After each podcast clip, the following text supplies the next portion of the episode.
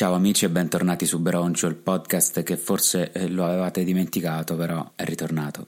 Non so voi, ma io non riesco ad avere una visione storica di quello che sta succedendo. Cioè, più che un evento comune di portata mondiale, lo percepisco più come un insieme di singole quotidianità stravolte. L'unico momento, forse, che ho, che ho vissuto come un evento di comunità è stato il discorso di Conte, il primo discorso di Conte su Facebook. Però ecco, non so se magari più che questo senso di comunità, magari era il fatto che il mio commento sulla bellissima ragazza che stava guardando quella diretta ha fatto mille like in 10 minuti. Forse perché non è una roba che ti arriva tanto a livello visivo. Che cosa vediamo noi in questo momento? Da una parte abbiamo la nostra bolla social, che però è piuttosto circoscritta. Poi c'è il nostro quartiere, cioè l'area intorno alla nostra abitazione, che comunque ha un'estensione ridotta. E, e quello che vediamo a distanza non è così diverso da, non so, una qualsiasi città ad agosto. Ci sono meno persone, ma ci sono comunque macchine che girano. Poi chiaramente avvicinandoci vediamo le mascherine, vediamo che, che c'è qualcosa di diverso. Però a distanza, da casa nostra, non ci sono tanti cambiamenti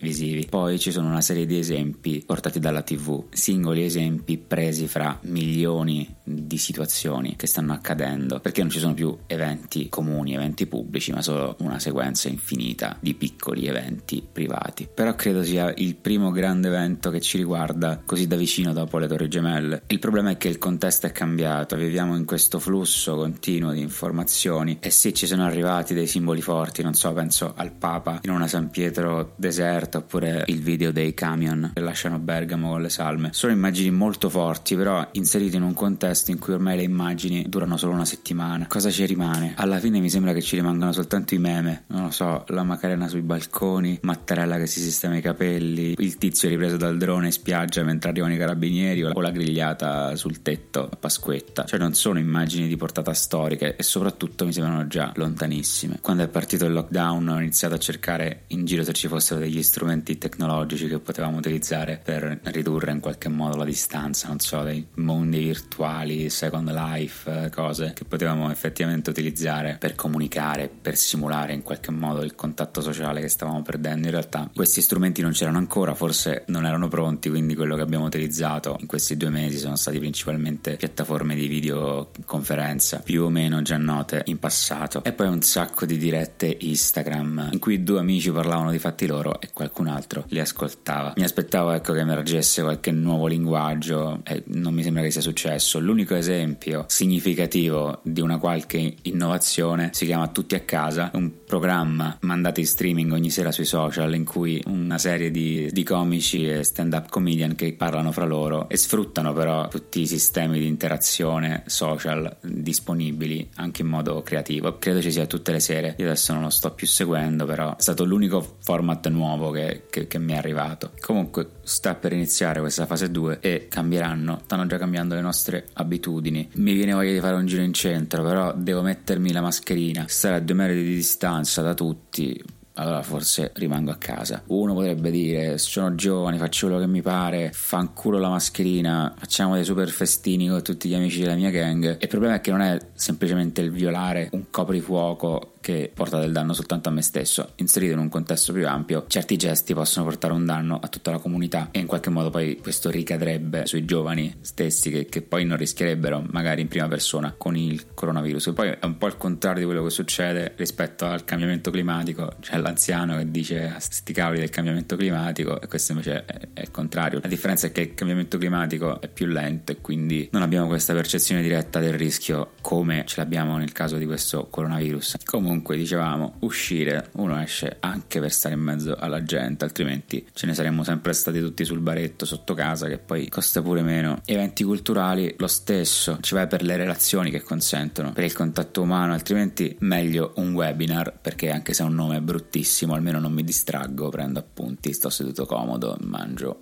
un panino e i concerti li facciamo seduti distanziati con del plexiglass che ci separa dagli sputi del cantante ha, senso. L'altro giorno il tema era i concerti drive-in, mille polemiche sul costo, sul fatto che usi l'automobile, che sei distante, non puoi pagare. Sì, effettivamente è un'esperienza diversa che però magari per alcuni concerti molto pop tipo Laura Pausini, Tiziano Ferro può averci senso. Possono esserci delle persone disposte a pagare magari 120 euro, sentirsi il concerto in macchina con dei maxi schermi, non lo so. È un'idea, sicuramente non eh, l'idea migliore del, del momento, non la escluderei a priori. Un'alternativa plausibile è quella dei concerti in streaming. Dovrebbe però cambiare il concetto di concerto, non può essere il classico live ripreso in video che magari mi trovo su YouTube, perché l'80% dei commenti che ho letto online erano no, è troppo noioso, poi non posso stare tutto il tempo con lo smartphone a inquadrarlo, quello è come se non ti lecchi le dita, godi solo a metà. Ci vorrebbe qualcosa in più, ad esempio, io voglio poter interagire con gli altri del pubblico, tipo con una chat di gruppo in cui conosco persone nuove, scrivo cose stupide, condivido meme. Non dimentichiamoci che metà delle persone che vanno ai concerti se ne stanno da una parte a chiacchierare e a bere birra. Potrebbero farlo ovunque? Sì, però gli piace farlo a un evento live, rompere magari le scatole a chi sta ascoltando il concerto. E poi ci vorrebbe una bella integrazione figa tra la band e il pubblico, non so, penso a messaggi letti in diretta oppure facendo ascoltare le voci delle persone in qualche modo. Per esempio un gigantesco canale audio condiviso che tu puoi abbassare o alzare e qui senti le voci di tutti i partecipanti. Dobbiamo in qualche modo recuperare la relazione con gli altri e la percezione che quello che sta avvenendo sta avvenendo in diretta, non è qualcosa che posso guardarmi quando voglio. Non lo so, split screen carino con 50 persone che cantano davanti alla webcam dal vivo. E poi ci vogliono contenuti nuovi. Fateci sentire degli inediti oppure degli arrangiamenti particolari, dei, dei racconti, delle scenette, non lo so, però dateci qualcosa che non troviamo su Spotify. Per quanto riguarda il costo, io sarei disposto a spendere dai 2 ai 5 euro, cioè per un evento dal vivo normale siamo sopra i 20, 25 più tutto quello che beviamo, almeno i soldi che risparmio per l'icnusa non filtrata che compro al Carrefour io li darei tranquillamente alla piattaforma se l'esperienza è più ricca di una replica video su YouTube. 5 euro bastano per coprire le spese di artisti e tecnici che gestiscono tutta l'infrastruttura? Non lo so. Un altro contesto da esplorare è quello dei mondi virtuali come Fortnite. Ora io non sono un giocatore quindi non lo conosco, ma non so come funziona. Ho molti amici gamer, no,